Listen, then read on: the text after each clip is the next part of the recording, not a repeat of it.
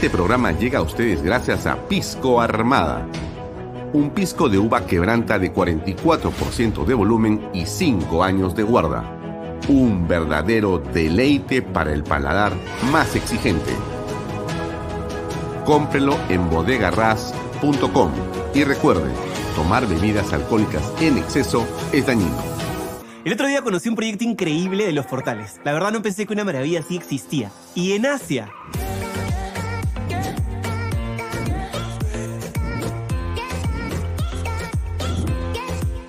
Pero como todo lo bueno siempre se acaba rápido, acompáñenme para que todos ustedes aprovechen esta gran oportunidad de adquirir su terreno y vivir la experiencia Monte Alto. Y es muy fácil de llegar. Llévame a Monte Alto. Dirígete a la Panamericana Sur, hasta el corazón de Asia. Imagina tu casa soñada dentro de este exclusivo condominio que cuenta con todo, para que puedas disfrutar del verano y de todo el año. Ah, y puedes ser dueño hoy mismo.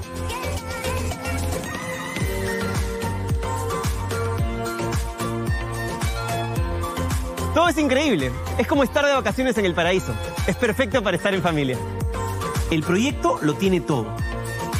Increíbles piscinas, laguna, ruta de trekking, zona de parrilla, juegos para niños, canchas deportivas de fútbol, tenis, frontón, clubhouse, ciclovías, extensas áreas verdes y cerca a las mejores playas. Y lo mejor de todo es que está con unos preciazos irrepetibles, con solo 39.990 dólares al contado o con cuotas mensuales desde 548 dólares. Estos precios no los vas a volver a encontrar, para que puedas comprar tu terreno y construir la casa que siempre quisiste o si no, como una gran inversión. Lo mejor es que tu dinero se va a ir multiplicando. Estamos en los últimos días de estos grandes descuentos. Aprovecha hoy mismo, que no te ganen. Además, la ubicación tiene mucho valor. Estamos a un paso del Boulevard de Asia. Es una gran ventaja ya que tienes todo muy cerca, como restaurantes de primer nivel, tiendas exclusivas, clínicas y supermercados.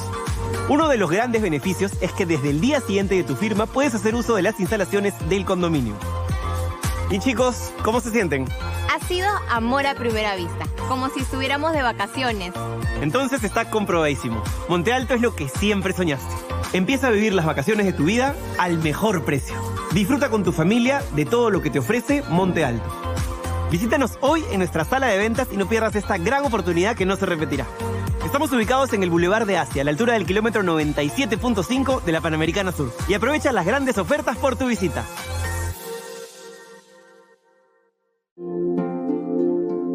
Cumplir el sueño de la casa propia puede ser realidad.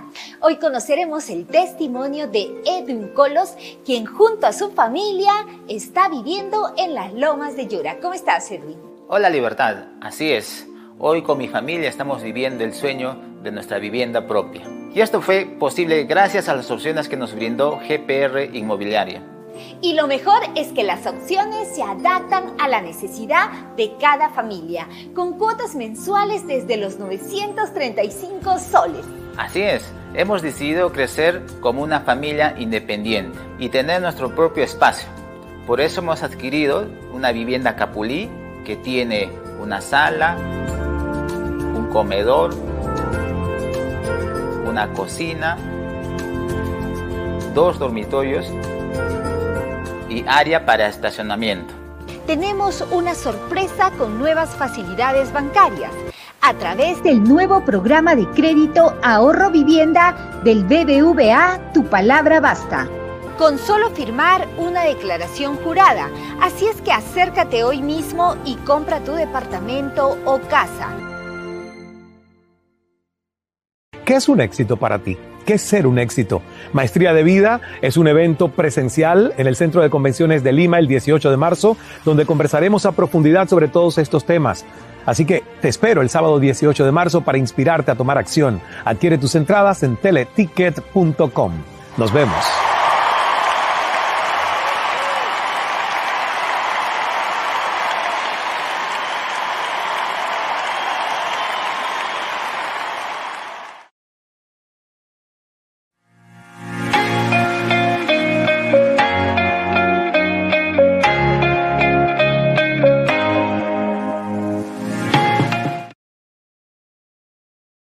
Amigos? ¿Cómo están? Muy buenas tardes.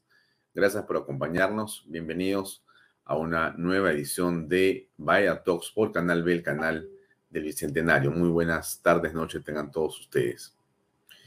Eh, el día de hoy tendremos como invitado al doctor Wilber Medina para hablar de varios de los casos que están en la agenda pública y que merecen la atención de los ciudadanos.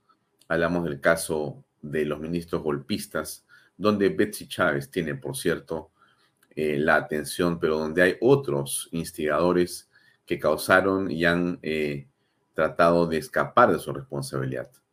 Pero bueno, ahí está el caso de Betsy Chávez, que el día 22, el próximo miércoles, debe verse en el Pleno del Congreso. También está el caso del expresidente Martín Vizcarra, que tiene por lo menos un par de grandes temas que responder frente a la justicia. Uno es el que lo destituyó como presidente, el que lo vacó por incapacidad moral y que fue aquello de que se le acusa en la fiscalía eh, como consecuencia de los manejos aparentemente turbios y corruptos que eh, tuvo cuando fue gobernador regional de Moquegua, pero además tiene otros que responder por eh, los manejos también turbios y corruptos, según reza la acusación de la Comisión de Constitución de la Comisión, perdón, de Acusaciones Constitucionales por la pandemia del COVID-19.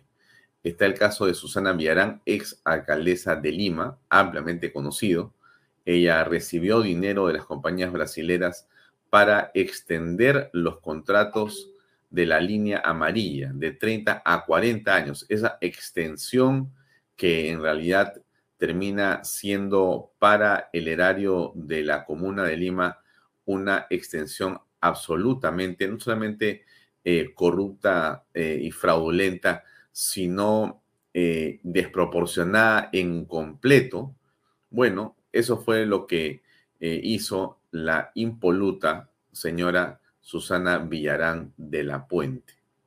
Y el último caso que a todos nos preocupa, por supuesto, es el de Alejandro Toledo, expresidente, también acusado por coimas de las compañías eh, brasileras.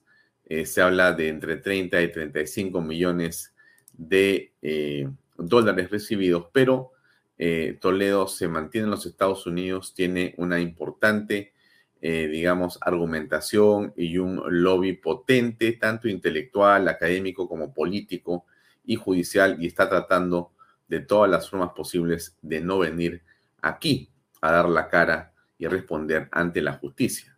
Los rumores son insistentes en el sentido que ya existiría eh, un em, acuerdo con la fiscal de la Nación, Patricia Benavides, pero eso está en el tono del rumor. No sabemos si eso en realidad se ha confirmado. Pero de eso vamos a conversar y más con eh, Medina en unos minutos, en unos minutos más. Bien, qué duda cabe que las inundaciones golpean a varios distritos de Lima, pero que son en realidad algo que de alguna manera era medianamente previsible. Mucho de lo que se ha construido, amigos, está construido en los cauces, en los cauces eh, secos, por cierto, en las quebradas secas. Entonces, eh, lo que estamos, digamos, viviendo de alguna manera tiene que ver con eh, un exceso de confianza de muchas autoridades, de muchos ciudadanos, de muchas personas que han creído que en realidad podían eh, sacarle, como se dice, la vuelta a la naturaleza. Y esa sacada de vuelta ha implicado necesariamente la construcción, la asunción que por quebradas determinadas no iban a volver a bajar torrenteras de agua como las que hemos visto. Gran error, amigos, gran error. Solamente en Lima se han activado eh, más o menos 32 em, quebradas en 24 horas. Eh, somos una ciudad y somos un país, pero somos una ciudad que usted conoce perfectamente, Lima está pegado a los cerros, o los cerros están pegados a Lima. Hay una extensión de tierra, pero estamos ahí.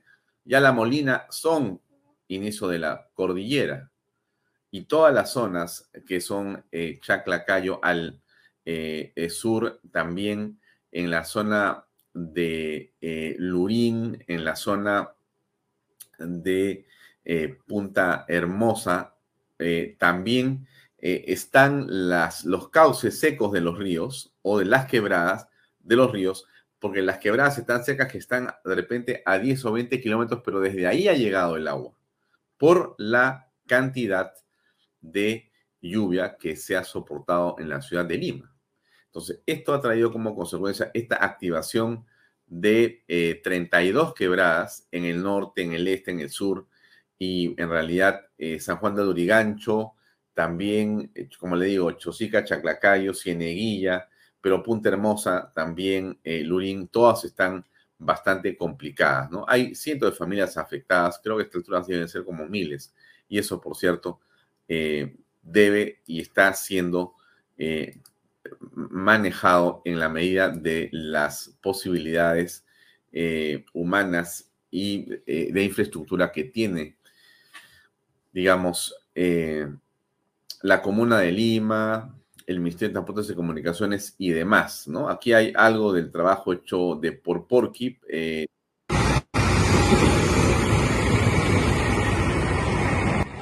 Ayer han llegado los hospitales de solidaridad a diversas partes de la ciudad. Están tratando de asistir. No es nada fácil, amigos. Hay una situación de, además, eh, bloqueo de las vías como consecuencia de los huaicos y las torrenteras de agua que salen por diversos lugares. Si usted ha visto en las redes sociales, esto tiene realmente eh, una sensación de descontrol, porque no se puede detener la naturaleza.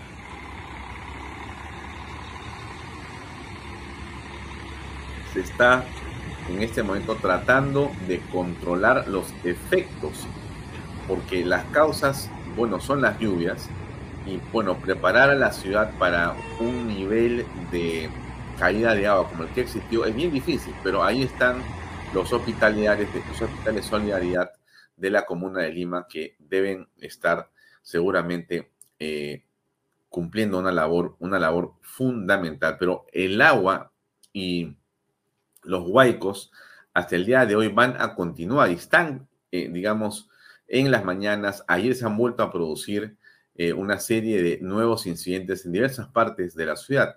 Eh, Punta Hermosa ha sido golpeado realmente de una manera bastante intensa y dramática por momentos.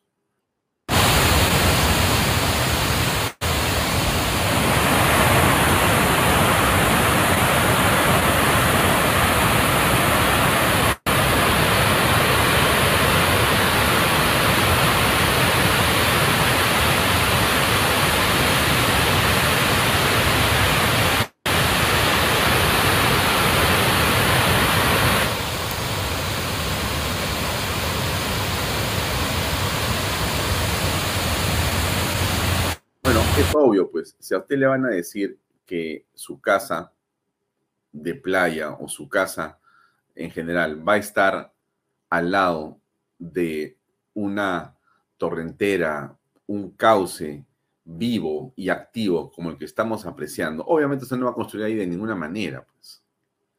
Ahora, es difícil predecir lo que ha ocurrido. No, no estoy tratando de disculpar a nadie. Lo que estoy tratando de decir es que esto, en los niveles que ha llegado, no ha sido algo que ocurría sino en décadas.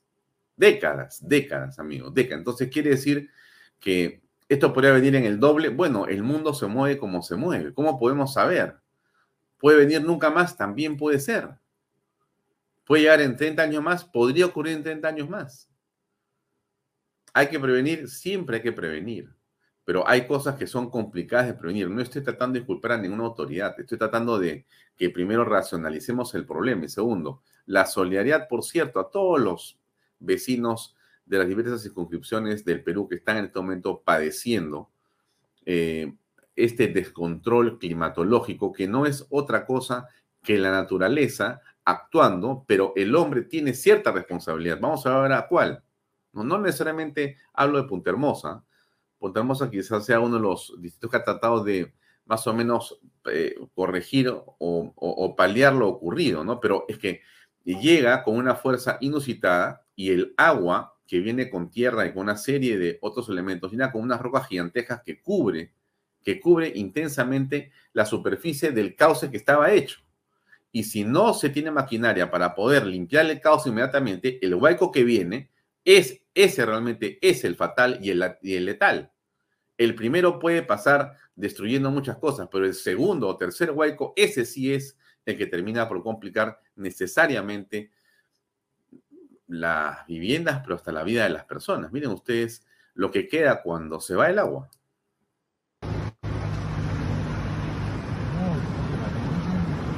6:45 AM.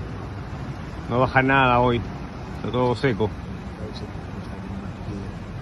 Y hay piedras como cancha. Si esto comienza a subir. Sí, claro. Si esto comienza, se va a cambiar. Acá iba a bajar la final día acá abajo. Hay que traer una máquina acá para hacer el cauce de vuelta. Por caso vuelva a venir. No, podemos lo de Blanca. Bueno, este es pues el, el tema, ¿no es cierto?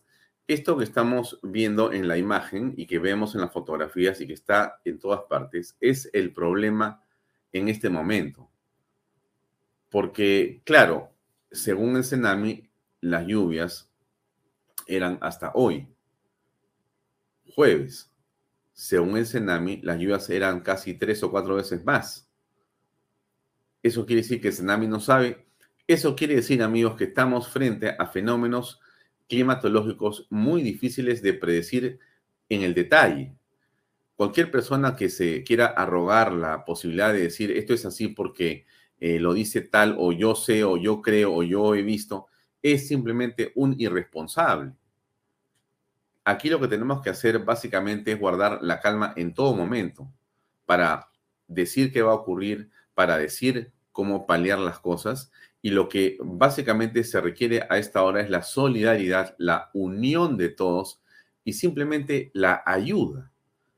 Porque cuando tienes este problema como el que pasa en eh, Punta Hermosa, que ocurre exactamente igual en diversos distritos del Perú en este momento, la solución no es echar la culpa a nadie, sino coger una máquina y limpiar esas piedras, sacarlas de ahí, limpiar el cauce, para comenzar Claro, las obras eh, que tienen que hacerse de encauzamiento luego, ese es un segundo eh, momento, pero lo urgente en este momento es tener maquinaria para poder limpiar los cauces de los ríos, que son los que está trayendo como consecuencia el descontrol y el terror de la población. Usted ha visto cómo pasa el agua. El agua realmente pues no tiene una manera en la que podamos este, controlarlo, ¿no? Esto, este es realmente eh, muy complejo.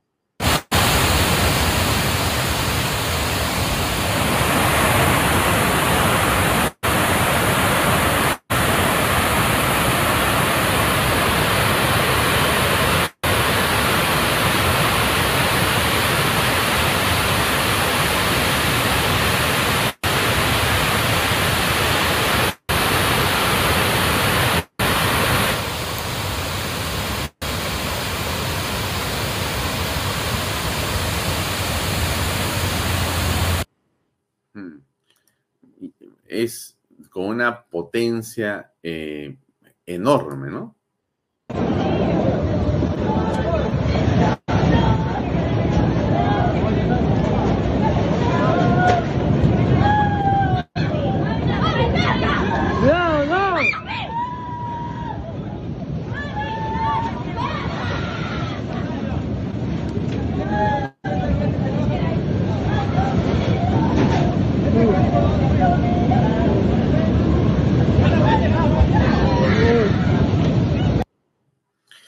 Claro, usted va a poner un pie ahí y no va a quedar nada, no solamente de su pie o su pierna, no va a quedar nada de nada, ¿no es cierto? Porque eso va a terminar solamente usted en el fondo del mar. La, violencia en que esto está ocurriendo es eh, algo difícil de eh, poder haberlo predecido. Insisto, por favor, esto no significa en modo alguno que estemos eximiendo responsabilidad a las autoridades regionales, nacionales o regionales. Lo que estamos diciendo es que necesitamos como eh, sociedad comprender antes que nada dónde nos encontramos, qué significan estos fenómenos climatológicos. Aquí no existe, me parece a mí, una conciencia plena de cuál es eh, realmente la circunstancia y el peligro. La gente no comprende, no comprende el peligro en el que nos encontramos, porque eh, construye sobre los lechos de los ríos secos. Tenemos que saber qué está y qué ha ocurrido. Creo que anoche ha sido eh, el de Punta, Punta Negra, que si venía como tenía que venir, se llevaba seguramente unas 30 casas. No sé cómo ha logrado quebrar el, el, el, Huayco y entrar por una zona donde finalmente pudo tener una salida más o menos, eh, diríamos, con menos consecuencias. Pero esto es de una violencia que todos tenemos que comprender que no es ni una broma, que no es un asunto nimio y que necesita que las autoridades, pero la sociedad en general, se pongan de acuerdo para comprender la naturaleza de los problemas y puedan hacer la prevención. Sin prevención no existe posibilidad de desarrollarnos en la sociedad. Si hay una lección que extraer cuando esto pase, Dios mío, es tienes que sentarte a construir y a planificar las ciudades tú tienes que hacer un planeamiento. Por supuesto que es eh, el famoso planeamiento territorial, el orden territorial, el desarrollo del territorio, cómo es y qué cosa es. ¿Cuál es el plan de expansión de Lima? ¿Qué partes van a hacer y qué partes no? Entonces tú tienes que comentarlo, difundirlo y tienes que tener autoridades que no sean corruptas, porque si los corruptos lo que entregan es a eh, los traficantes de terreno zonas que son no habitables y que están justamente en las quebradas o en los cauces de los ríos secos, lo que estamos haciendo es básicamente eh, eh, construir un desastre. Y esas personas que hacen esas eh, invasiones, las que le dan autoridad, autoridad, autorización como municipalidad después, y todos los que están involucrados en torno a esos desarrollos que son informales, son, al final de cuentas, culpables de lo que está ocurriendo o va a ocurrir. Como yo le dije a ustedes, hay un estudio hecho muy importante por la Asociación de Desarrolladores Inmobiliarios, ADI, que ha eh, hecho un análisis a través de eh, fotografías aéreas y drones eh, con la Universidad, creo que es de Columbia, y que durante casi un año ha revisado cómo son los catastros y cómo ha crecido la ciudad. La determinación es muy simple. El 93% del desarrollo urbano en las ciudades en el Perú es informal. Solamente el 7% es formal. Y eso, amigos, es la comprobación que nos encontramos frente a un, una catástrofe tenemos que realmente hacer como ha hecho el alcalde, agradecerle a la Virgen y a Dios que la lluvia no ha sido como parecía que iba a ser. Porque si hubiera sido la mitad de lo que se había pronosticado, hoy día tendríamos 20 mil muertos. Y esto es algo imposible de evitar, dadas las condiciones en que el desarrollo urbano informal es lo que prevalece en las ciudades en el Perú. Entonces, cuando las compañías formales hacen desarrollo urbano, hacen techo propio, hacen mi vivienda, es indispensable que eso se publicite. El Estado debe alentar de todas las formas posibles que la construcción de vivienda social se haga formalmente en zonas que sí se puede, justo, justamente donde hay un planeamiento territorial adecuado.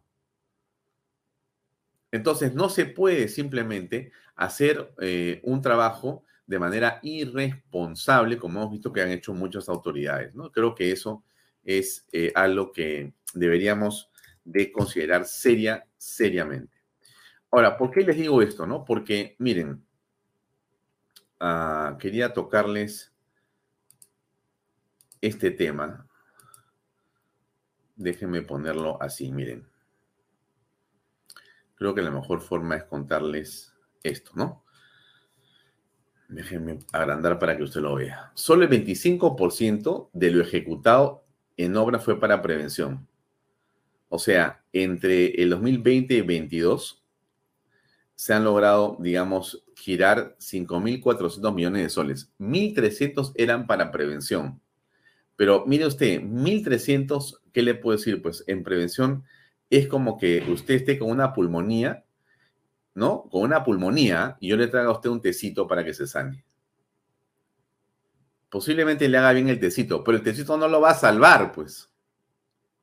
Entonces, frente a la crisis que tenemos, no puede destinar 1.300 millones en tres años. Hay que ser un demente. ¿Por qué le digo esto? Porque si usted ha escuchado aquí en Vaya Talks, hemos conversado con los que saben en Piura y el presupuesto para encauzar y hacer las defensas de las riberas del río Piura cuesta 6 mil millones de soles. Solamente Piura, solamente Piura, sin resolver el problema pluvial. Ahora quiero explicar ese tema. Entonces, ¿qué significa esto, amigos? Que si tú has destinado 1.360 millones de soles a nivel nacional en horas de prevención, no has hecho nada. No has hecho nada. Ese es el problema, amigos. Ese es el problema. Las autoridades están en la luna. O roban o se tiran la plata o están en la luna. Esto es realmente, pues, incomprensible. Incomprensible. ¿Qué cosa es un sistema pluvial? Yo se lo he puesto ahí, he buscado en internet para darle a usted un poquito de concepto. Eh, el drenaje pluvial es un sistema de tuberías, sumideros e instalaciones complementarias que permiten rápido desalojo de las aguas de lluvia para evitar molestias, daños materiales, humanos a la acumulación. ¿Cuál es la función? Es, digamos, el manejo y el control del agua de lluvia que cae sobre las ciudades para conducirla eh, eh, a través de acumuladores de manera segura y de tuberías subterráneas para que se puedan reutilizar o para que vayan hacia, la, hacia el mar. Le muestro lo que han hecho en Ayacucho. Yo no sabía que habían hecho esto en Ayacucho. le, le enseño.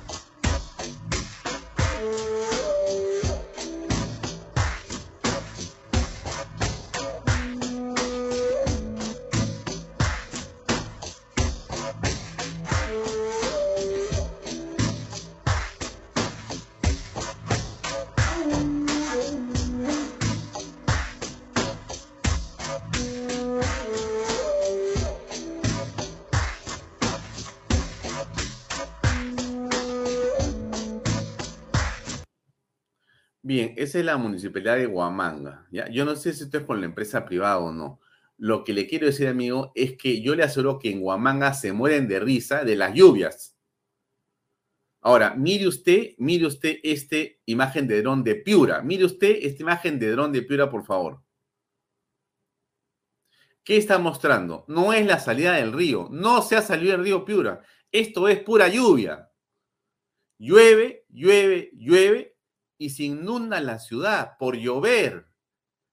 Pero esto no ha ocurrido primera vez en la historia. Esto ocurre toda la vida, toda la vida, estimados amigos. Llueve y se inunda. ¿Por qué se inunda? Porque no existen sistemas pluviales.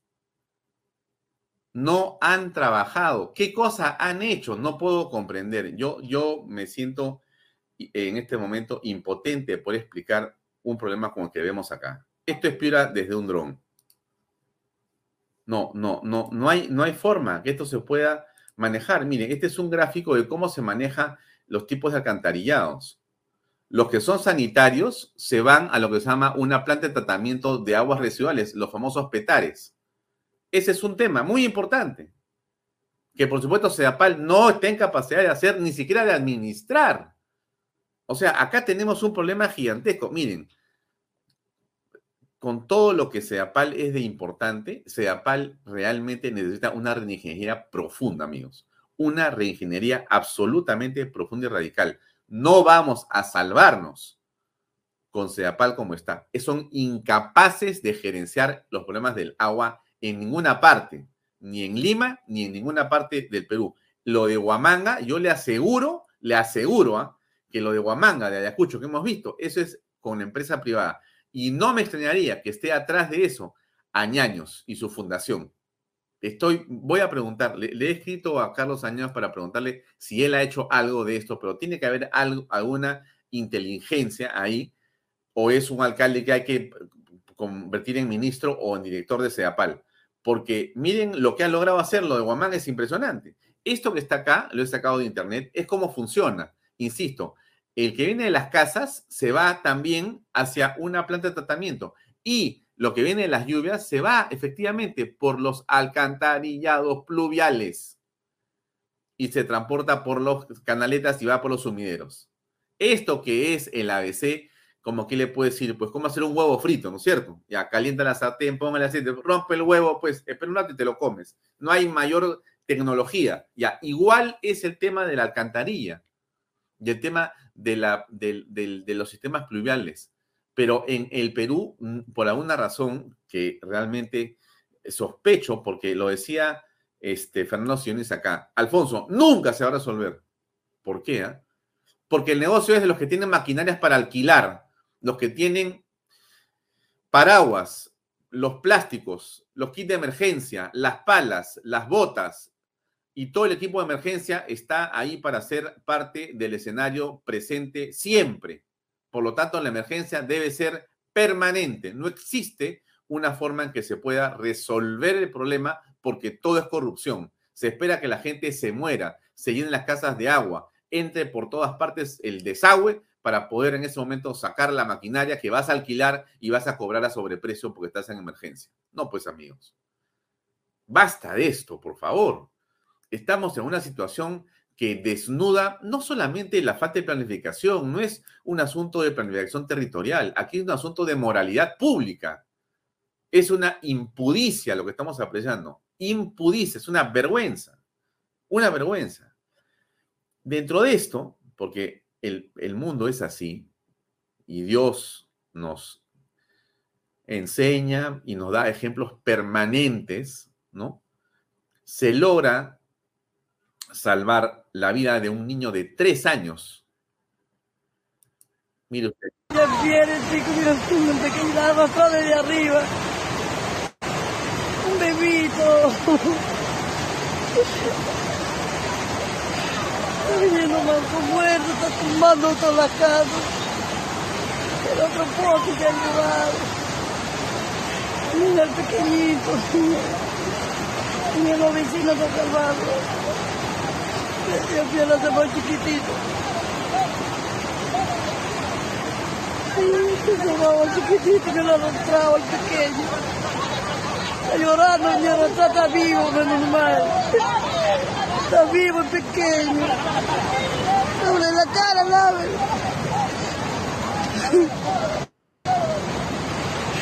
Oh, todavía está viniendo más. Jicamarca, amigos. Hoy eh, hace unas horas. Una eh, hecho realmente impresionante, ¿no? La vida, cómo logra aferrarse, ¿no? Cómo logra desprenderse de la muerte, ¿no? Algo bueno va a ser ese niño que Dios le ha dicho, no te vas todavía, tienes mucho que hacer con los demás. Quizá el ejemplo de la manera como se aferra a vivir sea lo que tenemos que aprender y sobre lo que hay que reflexionar. Pero eso es, amigos, estamos en la mitad uh, de este problema. Creo que hay que tener eh, mucha paciencia y yo eh, creo firmemente que lo que tenemos que hacer en el Perú en este momento, además de ayudar a los que están damnificados, además eh, de tener actos de solidaridad permanentes. Creo que lo que hay que hacer es rezar, orar y pedirle a Dios que nos acompañe, acompañe a las familias que en este momento están sufriendo. Y también orar por las autoridades. Rezar para que puedan encontrar el camino y, impulsar y, comprometernos a hacer todo lo que esté, digamos, eh, en nuestras manos para evitar que la corrupción siga siendo parte del escenario dantesco de nuestra sociedad, de nuestra nación. Porque la mitad de los problemas que apreciamos acá tienen que ver con corrupción. Y eso es algo que no debemos bajo ninguna manera permitir. Bien, ah, vamos a ir a una pausa comercial y enseguida vamos a conversar con William Medina sobre los temas que yo le había comentado hasta el principio. Ahí va. El otro día conocí un proyecto increíble de los portales. La verdad no pensé que una maravilla así existía. Y en Asia.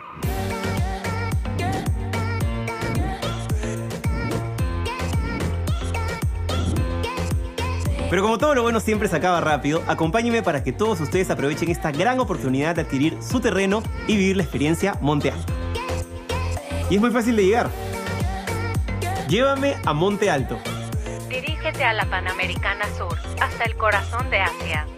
Imagina tu casa soñada dentro de este exclusivo condominio que cuenta con todo, para que puedas disfrutar del verano y de todo el año. Ah, y puedes ser dueño hoy mismo.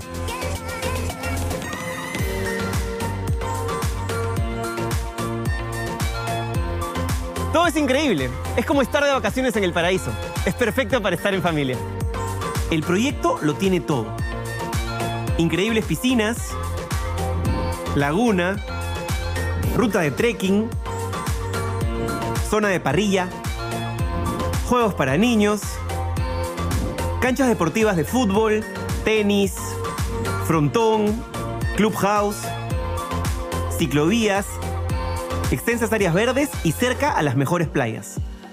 Y lo mejor de todo es que está con unos preciazos irrepetibles, con solo 39.990 dólares al contado o con cuotas mensuales desde 548 dólares. Estos precios no los vas a volver a encontrar, para que puedas comprar tu terreno y construir la casa que siempre quisiste o si no, como una gran inversión. Lo mejor es que tu dinero se va a ir multiplicando. Estamos en los últimos días de estos grandes descuentos. Aprovecha hoy mismo, que no te ganen. Además, la ubicación tiene mucho valor. Estamos a un paso del Boulevard de Asia. Es una gran ventaja ya que tienes todo muy cerca, como restaurantes de primer nivel, tiendas exclusivas, clínicas y supermercados. Uno de los grandes beneficios es que desde el día siguiente de tu firma puedes hacer uso de las instalaciones del condominio. Y chicos, ¿cómo se sienten? Ha sido amor a primera vista, como si estuviéramos de vacaciones. Entonces está comprobadísimo. Monte Alto es lo que siempre soñaste. Empieza a vivir las vacaciones de tu vida al mejor precio. Disfruta con tu familia de todo lo que te ofrece Monte Alto. Visítanos hoy en nuestra sala de ventas y no pierdas esta gran oportunidad que no se repetirá. Estamos ubicados en el Boulevard de Asia, a la altura del kilómetro 97.5 de la Panamericana Sur. Y aprovecha las grandes ofertas por tu visita.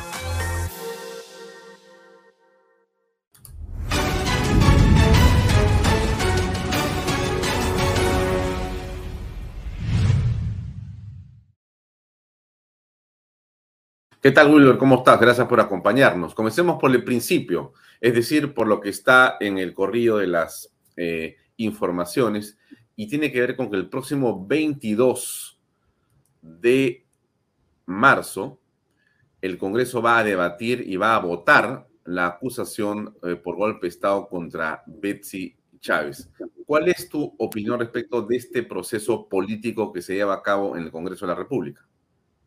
Bueno, el Pleno del Congreso lo que va a hacer es ratificar, no me cabe la menor duda, eh, la votación de la Comisión Permanente. Esto es, va a declarar procedente y va a levantarle la, va a formular la denuncia constitucional y va a enviar a la señora al fuero fiscal judicial, donde eh, estoy seguro por las evidencias que un semanario reveló imágenes muy reveladoras, valga la redundancia, de que la señora Betsy Chávez, el señor Aníbal Torres, el señor Willy Huerta, el señor este, Sánchez, estuvieron en el preparativo, en el mismo desarrollo de la, de la conferencia Golpe de Estado y en el acto posterior.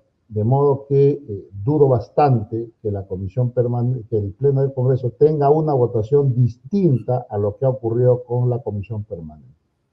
Mm. Al punto que incluso entiendo eh, la comisión permanente, dada la solidez de las, de las pruebas que sustentan la denuncia constitucional, ha solicitado impedimento de salida, porque así se lo permite la legislación, impedimento de salida a la señora Bexy Chávez, pero que pareciera que no se ha presentado con los requisitos, con las formalidades que exige la ley, y el Ministerio Público habría devuelto el pedido. Entonces yo creo que es cuestiones de horas o días que la señora Betsy Chávez debe y demás compañía que escoltaron al señor Castillo en este propósito de realizar el golpe, estar sentados en el banquillo. Y yo particularmente espero que oportunamente luego del proceso penal se le imponga la condena que corresponde para que nunca más nadie se atreva a hacer un acto de esta naturaleza. Mm. Eh, sería importante precisar, Wilber, la naturaleza del proceso eh, político, porque muchas personas todavía confunden lo que pasa en el Congreso con lo que pasa en el Poder Judicial. Eh, y algunos creen que en el Congreso de la República lo que tienen que mostrarse son pruebas y hacer un proceso como si fuera un juicio eh, en, y siguiendo los procedimientos em, en un proceso penal. No es así.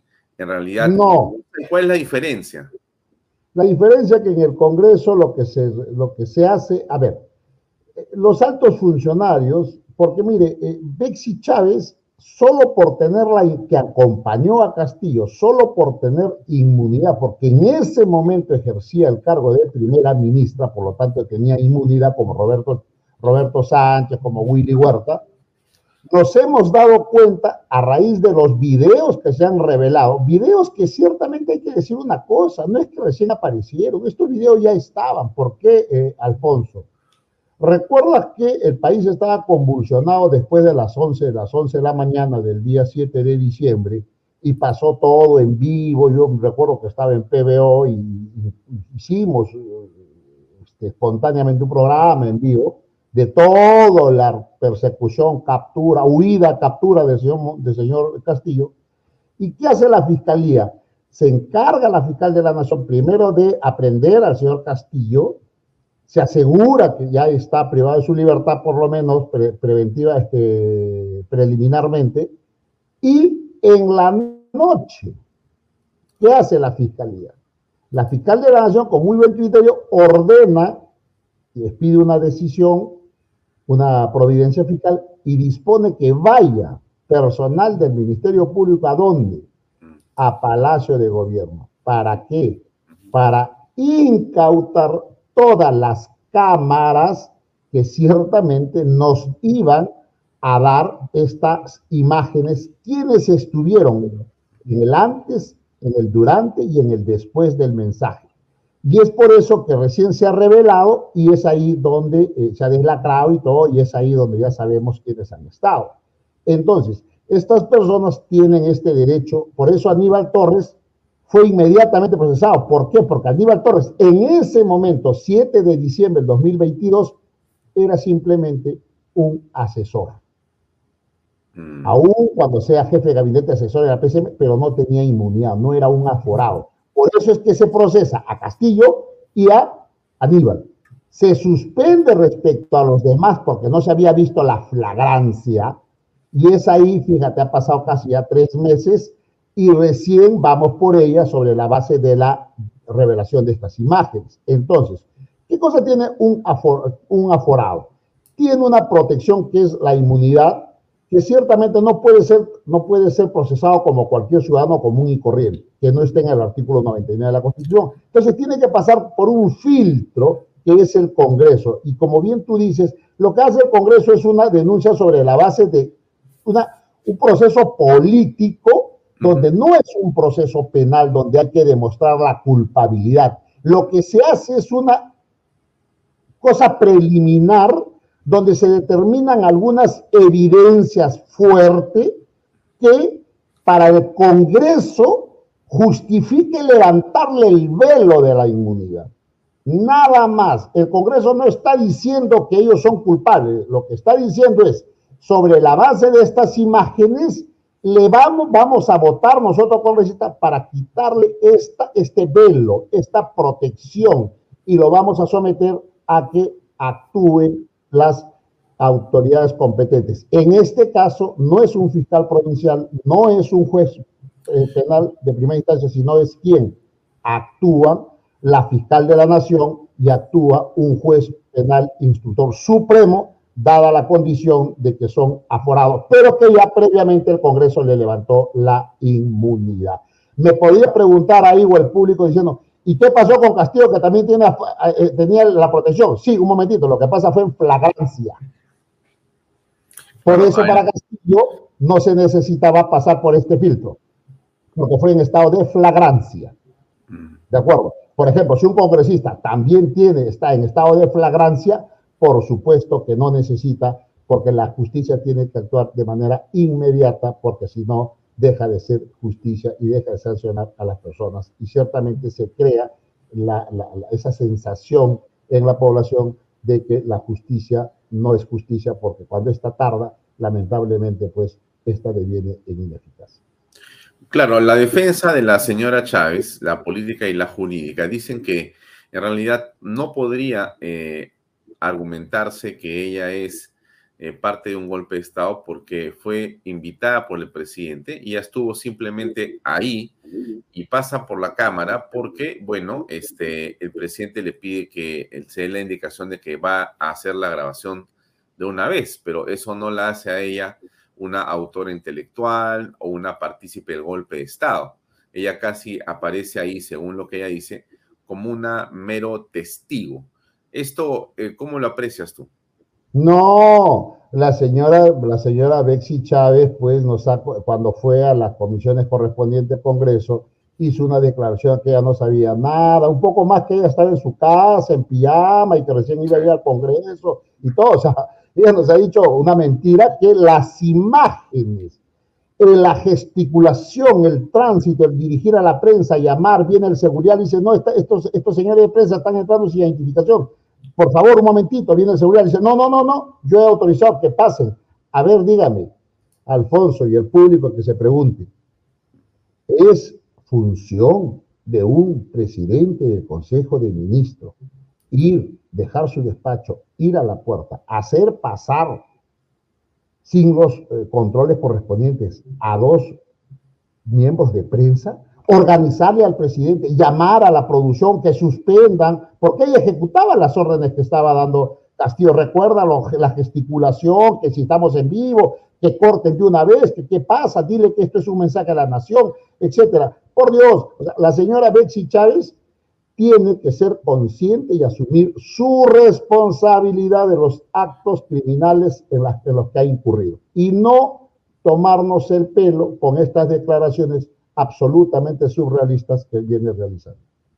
Ahora, para efectos del el proceso penal, eh, ¿cómo se determina eso, Wilber? Porque fíjate, ahí tienes a eh, algunos ministros que señalan que ellos fueron invitados y se sentaron en el lado izquierdo del despacho presidencial.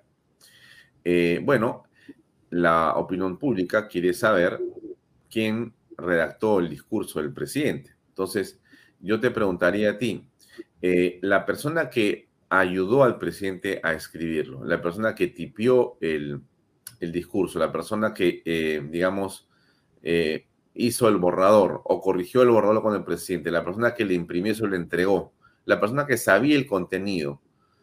Te pregunto, ¿esos grados de responsabilidad son mayores, el que, el, que, el que ayuda al presidente por pedido del presidente a hacer el discurso, el que lo redacta con él, el que le da las ideas, eh, ese es realmente otro golpista que, digamos, en el orden de prelación también estaría vinculado y debería tener una pena muy parecida a la de Pedro Castillo? ¿O cómo es el tema? A ver, sencillo. Todos los que han participado han ideado el plan, han redactado, han hecho los actos, como se conoce como los actos preparatorios, y han ejecutado el mismo, son cómplices. Van a tener la misma sanción que el señor Castillo por ser cómplice de este acto criminal de alterar el orden constitucional que es conspiración eh, y rebelión, ¿no?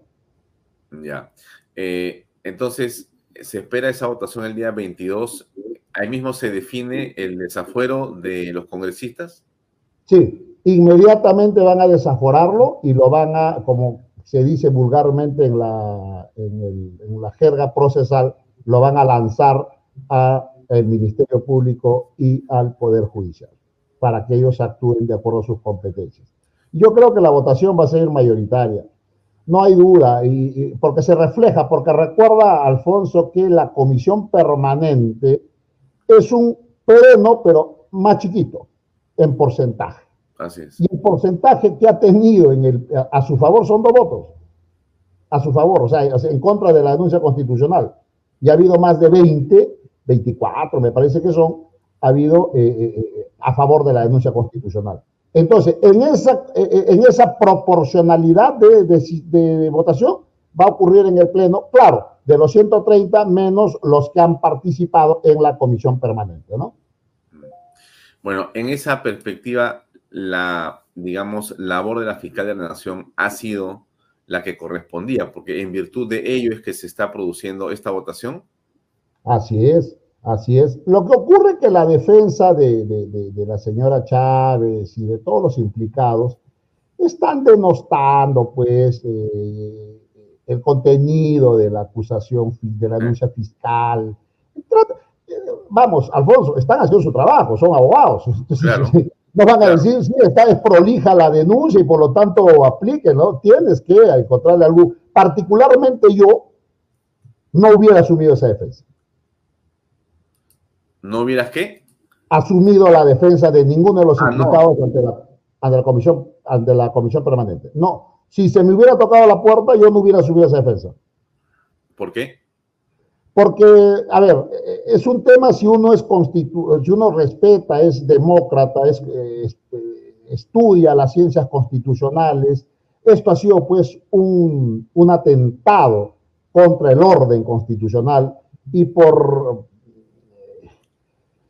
por decoro no hubiera aceptado. Respeto la decisión de, mi maestro Domingo García Belaúnde, que, que, que, ha asumido una defensa ¿no? Sobre el señor eh, Sánchez, ¿no? Pero bueno, yo particularmente no lo hubiera hecho. Respeto la decisión de los demás porque no solamente es un tema, un caso más, es un caso bien especial en la historia de la democracia peruana. Porque lo que se hizo, esto hay que sancionarlo. Ahora, por ahí me pueden decir, este, no, pero el abogado tiene que defender y en todo caso, si no puede absolver, tendría que defender a efectos de reducirle la pena. Perfecto, asumo, el proceso a nivel fiscal para tratar de reducir el grado de responsabilidad o la condena que se le pueda imponer. Porque esta es una etapa política y, la, la votación ha sido contundente. A mí me decían una vez, eh, eh, en el Congreso, y tú lo sabes también, Alfonso, porque tienes esta experiencia, en el Congreso lo que, en el Congreso los votos son amores y no buenas razones. Y creo que la cosa de la, la situación de la señora Chávez y compañía, de los cómplices de Castillo para el intento de golpe, se determinó y se echó a partir de la develación de esas imágenes absolutamente clarísimas de que ella tuvo una participación muy activa. Mm. Otro caso que está dando vueltas, pero que no termina por clarificarse, es el que ocurre con Martín Vizcarra, el expresidente de la República. Como todos sabemos, eh, fue vacado por incapacidad moral, ¿no? Se fue del Congreso de la República, lo sacaron, ha regresado o querido regresar como congresista electo, no lo han dejado, lo han vuelto a inhabilitar pero se produce un hecho que ese proceso, este Wilber, salvo que tú tengas otra información y te rogaría que nos compartas, pareciera que no avanza. O sea, Me refiero a tanto el de la corrupción por el que fue vacado, ¿no es cierto? Y ahí habían eh, eh, supuestas coimas eh, que están atribuidas a cuando él era gobernador regional de Moquegua, pero también ha ocurrido esta otra votación que tiene otro carácter parecido al de Betsy Chávez, explícalo por favor, donde a él y algunos ministros de Estado lo que le están imputando son eh, faltas eh, y delitos con respecto al manejo de la pandemia, ¿no? Entonces, eh, explica qué está pasando ahí, por favor, y qué se espera en la velocidad que avanza la, justicia penal en el Perú. A ver, en el tema de Vizcarra tenemos dos frentes el tema que él arrastra como gobernador, que es un caso muy sólido, el tema de la construcción del hospital de Moquegua, donde hay un colaborador y el colaborador ha formulado tal nivel de detalle de la comisión del delito en la entrega del dinero, el señor Hernández, su ex ministro incluso, Así es.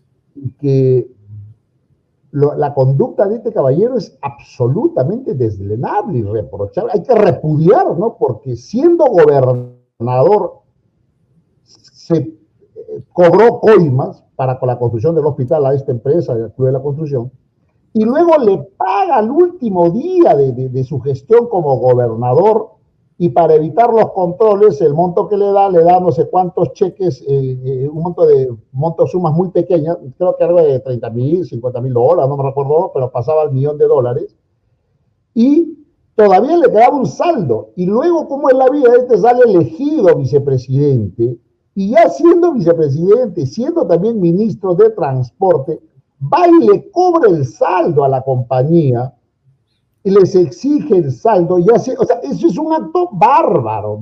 Si, si, ponemos a pensar, o sea, como gobernador robó, le, le, le, quedaban un pendiente y la compañía quería cerrarlo. ¿Qué significa esto? No quería pagarle el saldo de la coima pactada. Pero mala suerte la compañía coimera que este señor, luego de dejar de ser gobernador, estar un, tiempo sin tener cargo, eh, sale elegido y por lo tanto, como ya tenía poder, le cobra el saldo porque iban a hacer negocio, pero dice un momentito, él tiene que cumplir la primera colma cuando no me has pagado el saldito en el tema de Moquegua. Entonces, ese caso lo investiga o está a cargo de la investigación el fiscal eh, del grupo especial, no es Domingo Pérez, es el otro, eh, no recuerdo ahorita el nombre, pero este fiscal, ahora repente me acuerdo, eh, dijo, el caso es tan sólido que voy a pasar, voy a ya pasar de una vez a la de la investigación preliminar, no voy a pasar por la preparatoria y me voy a ir de frente a la acusación. Juárez, Juárez Atoche. Entonces, Juárez Atoche nos dijo a todo el Perú que el caso el, del señor Vizcarra por el tema de moqueo, dada las cantidad de pruebas, que él incluso fue a la oficina en Cabenecia, ahí a la, a la oficina de, de, la empresa, y pidió, está la declaración de la secretaria, los testigos, que fue a la casa de la Molina, donde sacó el dinero, está todo el nivel de detalle de la, de la entrega del dinero, y dijo que nos iba a pasar de frente a una, a una este, acusación de frente. Íbamos a, a saltarnos la, la, la, o sea, cuando el caso, para el público entienda, la, las etapas de investigación, está la preliminar, Luego de ahí acopias las pruebas, luego vas a la preparatoria, donde acopias más pruebas, armas mejor el caso y luego recién sustenta la acusación.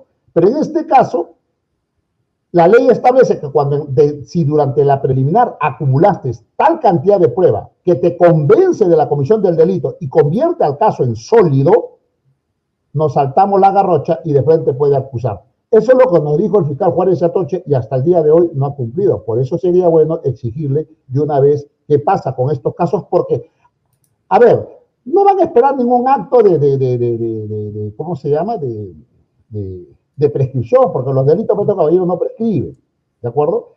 A no ser que estén esperando que se dé un salto al vacío, que se instale un gobierno dictatorial, Claro. Y por lo tanto se roben los expedientes y todo quede a foja cero. A no ser que solo eso estarán esperando, y yo soy capaz de que el señor Vizcarra estará calculando todo eso, porque a la luz de, los hechos es un gran conspirador, es un gran calculador y un, un sujeto que arma todos estos temas para efectos de evadir a la justicia. Y en cuanto al otro tema, que ya es durante la pandemia, ahí en efecto el Congreso lo ha, ya tiene dos, dos inhabilitaciones, ¿ah? Y contra las dos inhabilitaciones, este caballero ha interpuesto recurso de amparo y los jueces han rechazado los recursos de amparo porque quieren suspender los efectos de esta resolución legislativa de la eh, inhabilitación para que asuma su, su curul, pero ha sido desestimado. En cuanto a esos casos de la vacuna, la compra de esta, de todo el tema de la, de la pandemia, la corrupción, los casos también son, tienen mucha evidencia y yo no sé qué pasa con la fiscalía, haríamos, un, haríamos todos, incluido tú, Alfonso, un llamado a la fiscal de la nación para que le ponga mayor interés, para que ella pida que los fiscales a cargos de una vez tomen decisiones y de una vez lleven al señor Vicarra al banquillo. Y finalmente será, serán los jueces lo que evidentemente o lo condenarán, que yo creo que sí, o finalmente lo absolverán. No podemos los peruanos permitir que casos tan groseros no, no se resuelvan y, y estén pasando los días sin condena o sin saber si hubo delito o no hubo delito. Y eso lo único que lo puede determinar en un Estado democrático constitucional es el Poder Judicial. Ahora, Vizcarra es un hombre, eh, Wilber, y corrígeme por favor, un hombre que fuera del poder sigue siendo poderoso. O sea, él en realidad, eh, tengo la impresión, es mi opinión esto, que construyó una red eh, muy clientelar, muy a su, eh, digamos, beneficio desde el gobierno, de manera que inclusive a través de pagos publicitarios tuvo a medios o a periodistas o a operadores políticos bailando en su mano. Y entonces es un tema curioso porque eh, en realidad tiene una alta recordación en la población, pero los medios de comunicación en su momento jamás criticaron el trabajo de Vizcarra. No obstante, las evidencias en el caso de la pandemia, solamente para tocar uno de los temas, era evidente la clamorosa eh, incapacidad para poder gestionar los dineros públicos. Eh, el, ocultamiento permanente de las cifras oficiales de fallecidos y la manera como este hombre inclusive se vacunó a escondidas. O sea, este era un truán, este era un tipo realmente de una estofa de esas eh, que debería en realidad eh, en algún momento escribirse un libro sobre la, digamos, malévola actitud de un hombre que se, único que se preocupó fue en beneficiarse siendo él uno de los causantes, desde mi punto de vista, más importantes de la muerte de esas 215 mil familias que están eh, con muertos, eh, digamos, por el COVID, ¿no? Pero todo ello no termina por ser este, algo que lo, lo, necesariamente lo tiene el banquillo de los acusados. Más bien, inclusive, es permanentemente invitado a ciertos medios para que se despache él y sus ministros como buenos entonces, eh, ¿cómo es que esto puede ocurrir en un país que está buscando la justicia? Suscribo todo tus comentarios y referencias respecto a la personalidad, a conducta de Vizcarra. Todo lo que has dicho. Y agrego sobre la prensa, solo agrego, no solamente compró periodistas, también compró dueños de medios de comunicación. También compró dueños. Por eso se creó pues esa, esa perversa alianza gobierno Vizcarra con medios de comunicación y medios de comunicación que no le encontraban, no le hacían una crítica. La, a ver, en el mundo se sabía que no había que usar las pruebas rápidas y este caballero compraba y está demostrado que con su ministra se reunió con los proveedores. O sea, está probado todo. No solamente este señor debe responder por los actos de corrupción, de todo el que, estuvo contaminado todo el tema de la época de la pandemia, el, tramo que este sujeto estuvo como eh, encargado de la presidencia, yo no le digo presidente, sino encargado de la presidencia, este, sino que además dada el número de muertes por responsabilidad única, exclusiva de él, de sus ministros, Zamora, por ejemplo, uno de ellos, y que, hago un, paréntesis, la católica lo ha contratado o lo acaba de contratar para que enseñe un curso de gestión, eh, eh, de, de gestión pública en salud. O sea, Dios mío, los alumnos de la católica, ¿qué cosa tienen en la cabeza para seguir matriculándose en esa universidad? Cierro paréntesis.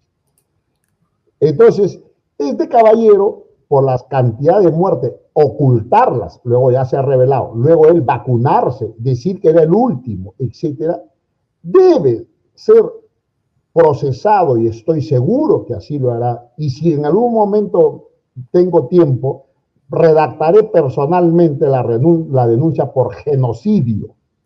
Este señor debe ser llevado al banquillo por genocidio si en el tribunal, en los tribunales peruanos no, no se encuentra justicia, tiene que ser en la Corte Penal Internacional. Porque lo que ha hecho con, porque él es el responsable con la muerte de más de 200 mil peruanos, y dado todo el monto de dinero que nos hemos gastado en prueba rápida, en todo, que es un fracaso, no tiene perdón. Y este señor tiene que pagar. Yo veo a Vizcarra morir en la cárcel. De eso no me cabe la menor duda, Alfonso. Pasemos a otro caso más, que es el caso de la exalcaldesa Susana Villarán de la Puente.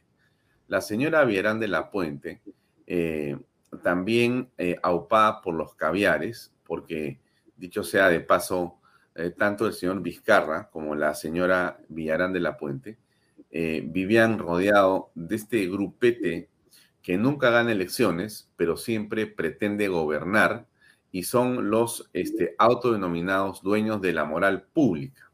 Finalmente, la señora Villarán, eh, en confesión propia, habría lavado una buena cantidad de dinero. Pongo esta información del diario El Comercio, ¿no? Susana Villarán habría lavado 11.2 millones de Odebrecht y OAS y en realidad lo que piden para ella son 29 años de cárcel por lavado de activos, asociación ilícita para delinquir y otros delitos. Además, en fin, es lo que, que se conoce y lo que se... Pero este caso aparentemente es otro que no avanza, o de repente es mi impresión y sí está avanzando a una velocidad, pero ¿por qué? O tú tienes una visión distinta de este proceso. A ver, lo que ocurre no te olvides, yo, yo, coincido contigo, el caso no avanza. Ah, y no avanza porque en la fiscalía, lamentablemente, los fiscales a cargo del equipo especial que están a cargo del tema de Vizcarra, como también de Villarán, son fiscales ideologizados. Son políticos que fungen de fiscales. Entiéndase, José Pérez, Vela Barba, y este caballero, este, eh, Atoche, Juárez Atoche. Uh -huh. Y la señora Mori. Casi el grupo especial es un grupo de fiscales que fungen como tales cuando son actores políticos.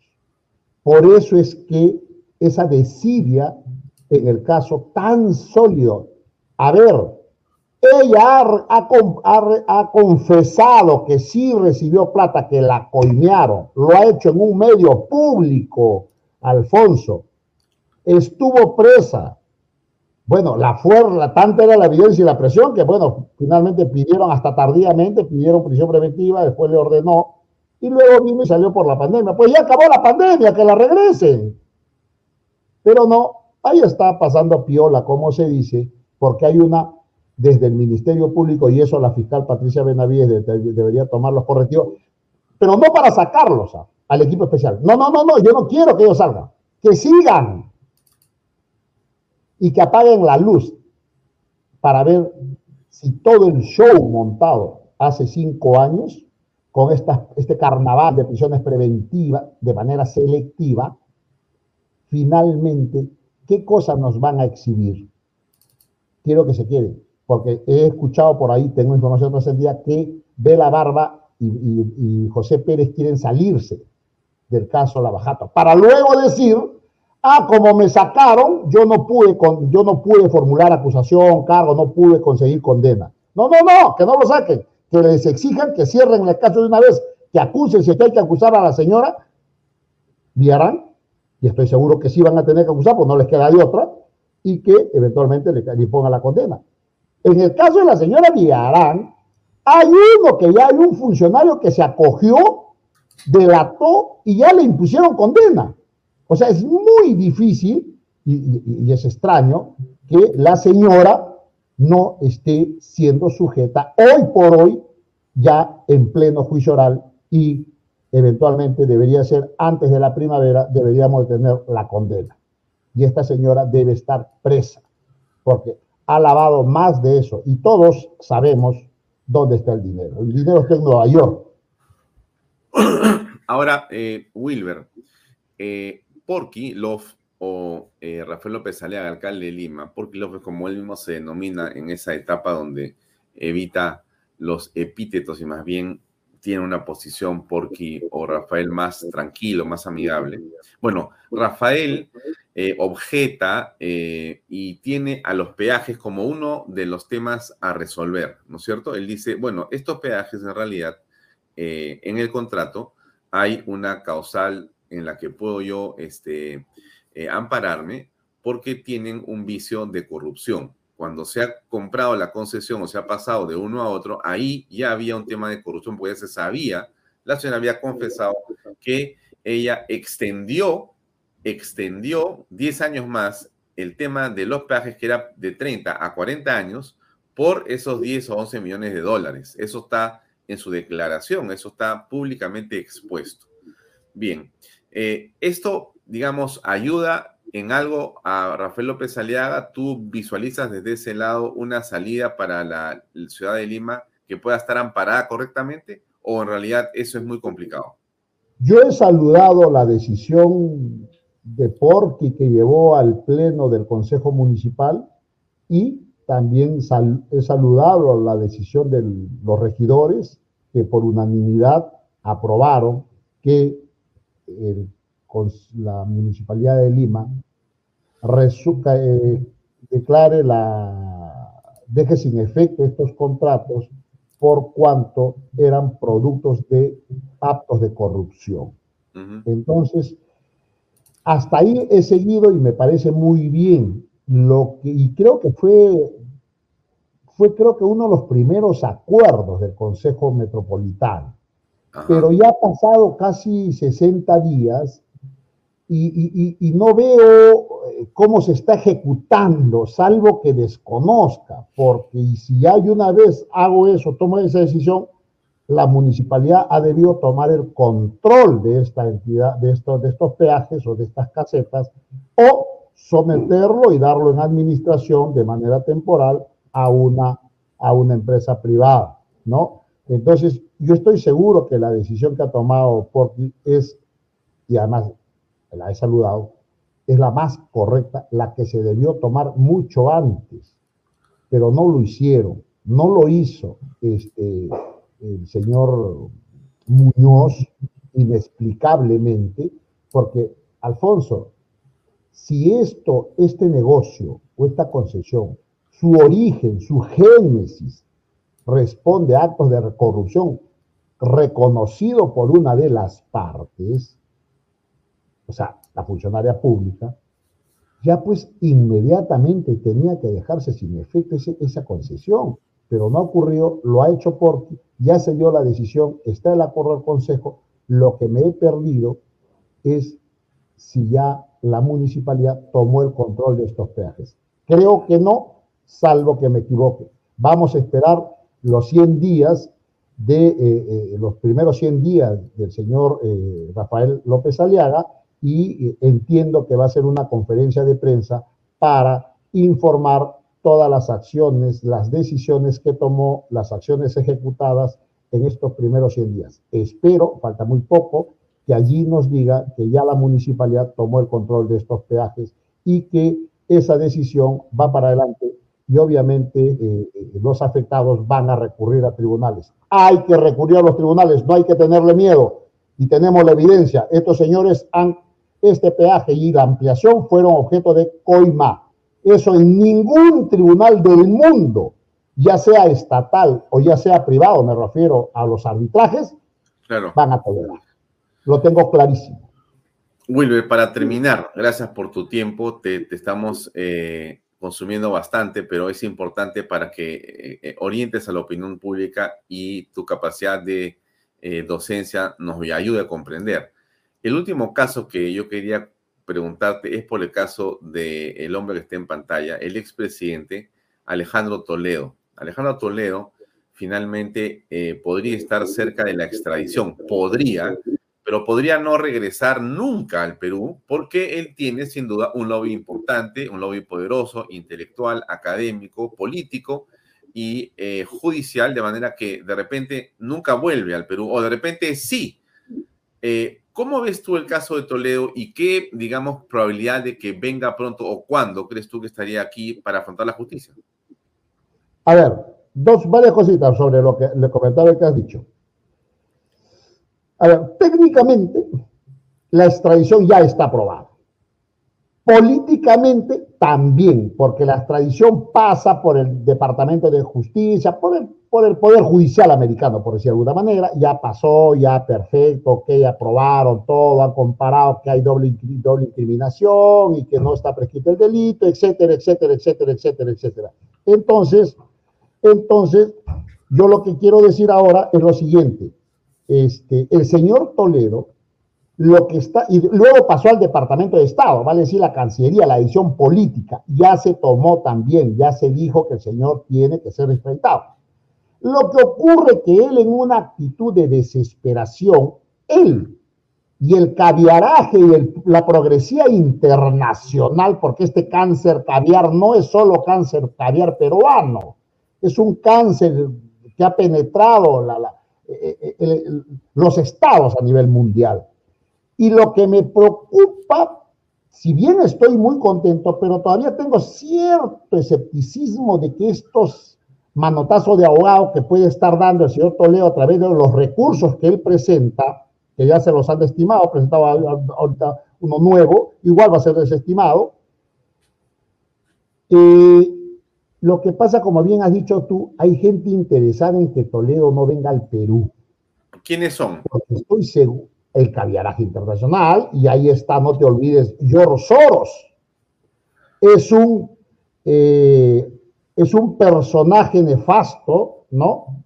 A nivel internacional, que, se, que penetra los estados para de, destruirlos, metiendo dinero, eh, queriendo aplicar puesto su nuevo orden ¿no? social y todo. Y ciertos personajes de la política americana que tienen vinculación con el Perú y que han sido beneficiados durante el gobierno de Toledo. Oiga, Toledo ha sido el que le dio el primer peldaño de apertura para que los caviares penetren el Estado, fue el señor Paniagua. Toledo fue el segundo y el padrino, vamos a llamarlo, del caviaraje y que creó esta nefasta forma de robarse el dinero público mediante las consultorías, los cargos especiales, los nombramientos y todo, puro floro y nada productivo, pero se han robado el Perú.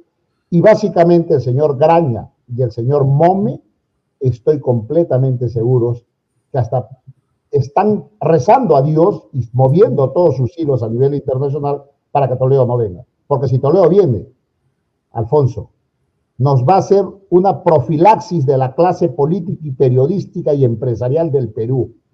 Toledo, si llega al Perú ese día, voy a abrir una copa de vino y voy a celebrar. Porque Toledo, su estructura, me hace pensar que él no se va a ir solo a prisión. Él nos va a contar, solo a modo de ejemplo, cómo se robaron el Canal 4. Solo a modo de ejemplo, un caso. ¿Tú, y muchísimo ¿tú crees más, en eso? ¿Hubo un robo ahí? ¿Y quién se lo robó? Por supuesto que lo, los actuales dueños, sin poner un sol, se, se, apropiaron del canal. Por supuesto. Es más, se, se habían dividido, 33% para los señores del Grupo de Comercio, 33% para los señores de la República y 33% para Toledo. Lo que pasa es que Toledo cae en desgracia y ya le cierran con el 33% y se han dividido ellos. Pero por supuesto. Y eso lo sé, y además ahí está este, el señor este, Jorge Castro, el abogado de la ciudad de Curicillá tiene documentado el caso.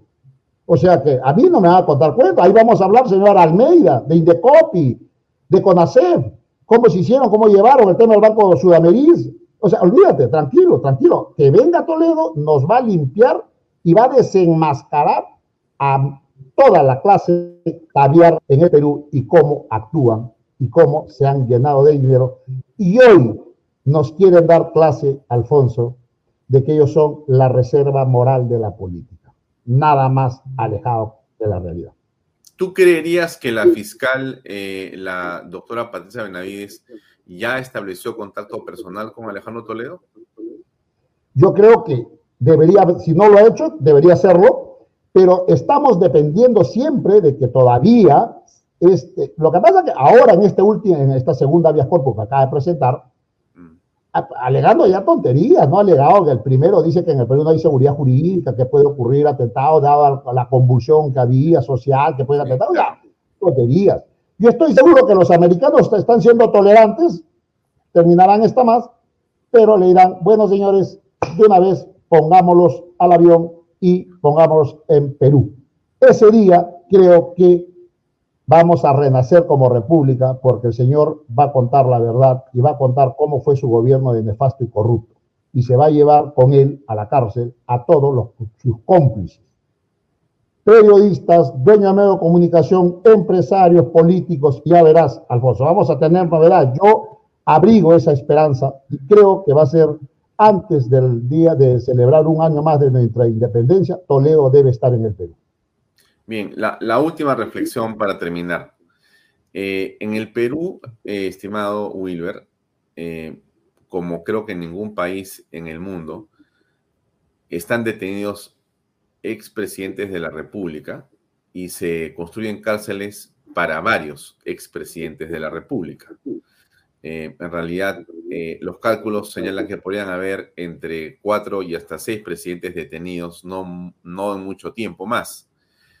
Eh, tu eh, percepción de la justicia en el Perú, ¿cuál es? ¿Existe justicia en el Perú o hay impunidad?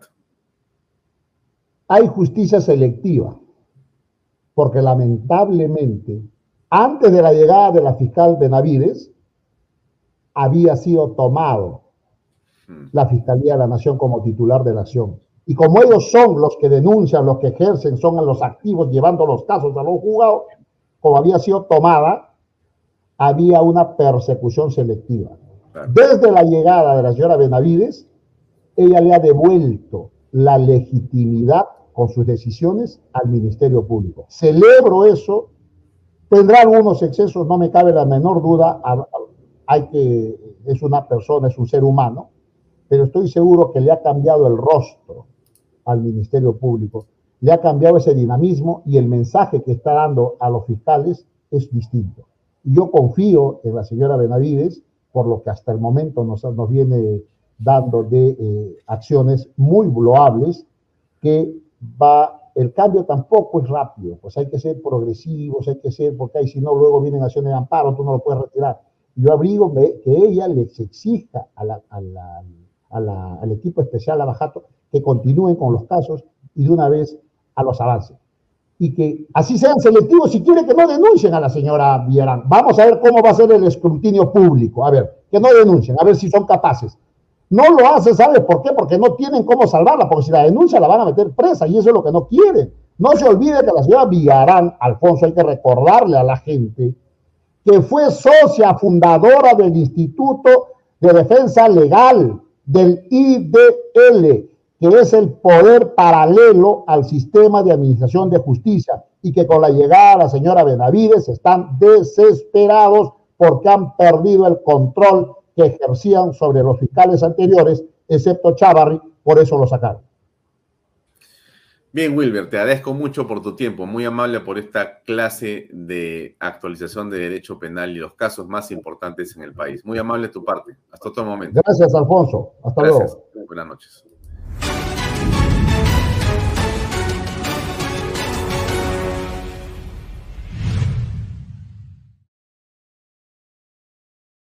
Bien amigos, llegamos al final de eh, la presente edición de Bahía Talks. Gracias por estar con nosotros.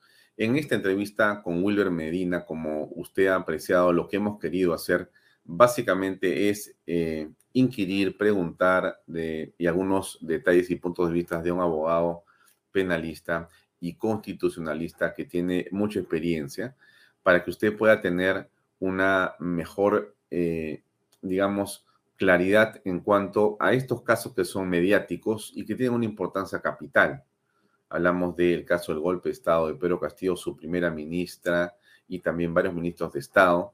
Hemos hablado del caso del expresidente Martín Vizcarra, del caso de la exalcaldesa Susana Villarán y en último eh, caso hemos tocado el de Alejandro Toledo. Todo ello es parte de lo que está en los corrillos políticos y penales. La gente comenta esto en calles y plazas y quiere saber qué va a ocurrir. Estamos seguros que con la explicación docta, precisa y, eh, digamos, sustentada de William Medina, usted ahora puede tener una mejor idea de lo que ha ocurrido o está ocurriendo.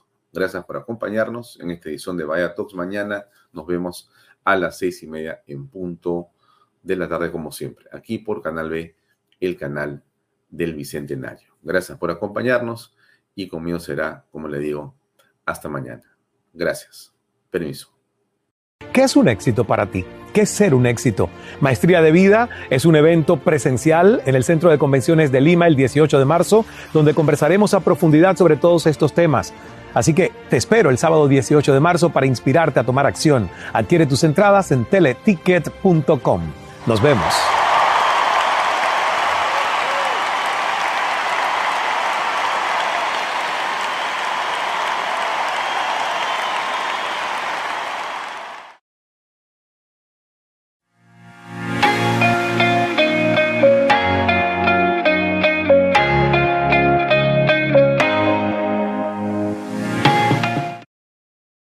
Este programa llega a ustedes gracias a Pisco Armada. Un pisco de uva quebranta de 44% de volumen y 5 años de guarda. Un verdadero deleite para el paladar más exigente. Cómprelo en bodegarras.com y recuerde, tomar bebidas alcohólicas en exceso es dañino. El otro día conocí un proyecto increíble de los portales. La verdad no pensé que una maravilla así existía. Y en Asia.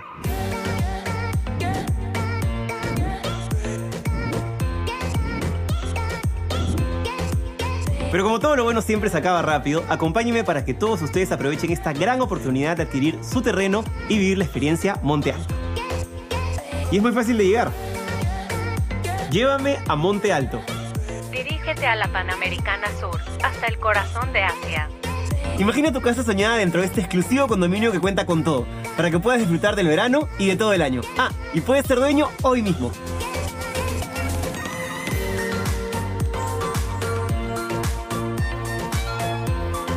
Todo es increíble. Es como estar de vacaciones en el paraíso. Es perfecto para estar en familia. El proyecto lo tiene todo. Increíbles piscinas, laguna, ruta de trekking, zona de parrilla, juegos para niños, canchas deportivas de fútbol, tenis, frontón, clubhouse, ciclovías, extensas áreas verdes y cerca a las mejores playas. Y lo mejor de todo es que está con unos preciazos irrepetibles, con solo 39.990 dólares al contado o con cuotas mensuales desde 548 dólares. Estos precios no los vas a volver a encontrar, para que puedas comprar tu terreno y construir la casa que siempre quisiste o si no, como una gran inversión. Lo mejor es que tu dinero se va a ir multiplicando. Estamos en los últimos días de estos grandes descuentos. Aprovecha hoy mismo, que no te ganen. Además, la ubicación tiene mucho valor. Estamos a un paso del Boulevard de Asia. Es una gran ventaja ya que tienes todo muy cerca, como restaurantes de primer nivel, tiendas exclusivas, clínicas y supermercados. Uno de los grandes beneficios es que desde el día siguiente de tu firma puedes hacer uso de las instalaciones del condominio. Y chicos, ¿cómo se sienten?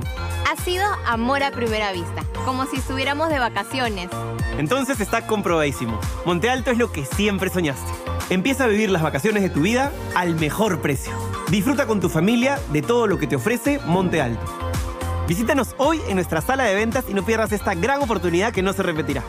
Estamos ubicados en el Boulevard de Asia, a la altura del kilómetro 97.5 de la Panamericana Sur. Y aprovecha las grandes ofertas por tu visita.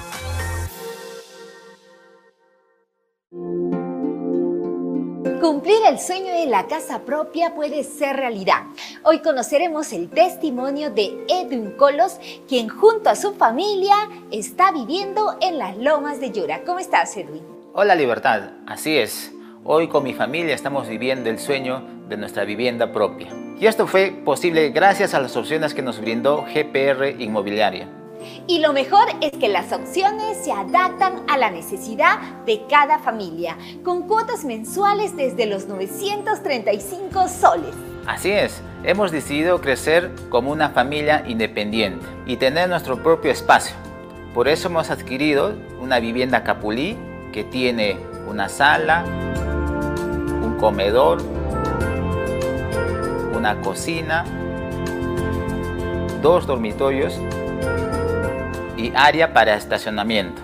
Tenemos una sorpresa con nuevas facilidades bancarias a través del nuevo programa de crédito Ahorro Vivienda del BBVA Tu Palabra Basta. Con solo firmar una declaración jurada. Así es que acércate hoy mismo y compra tu departamento o casa.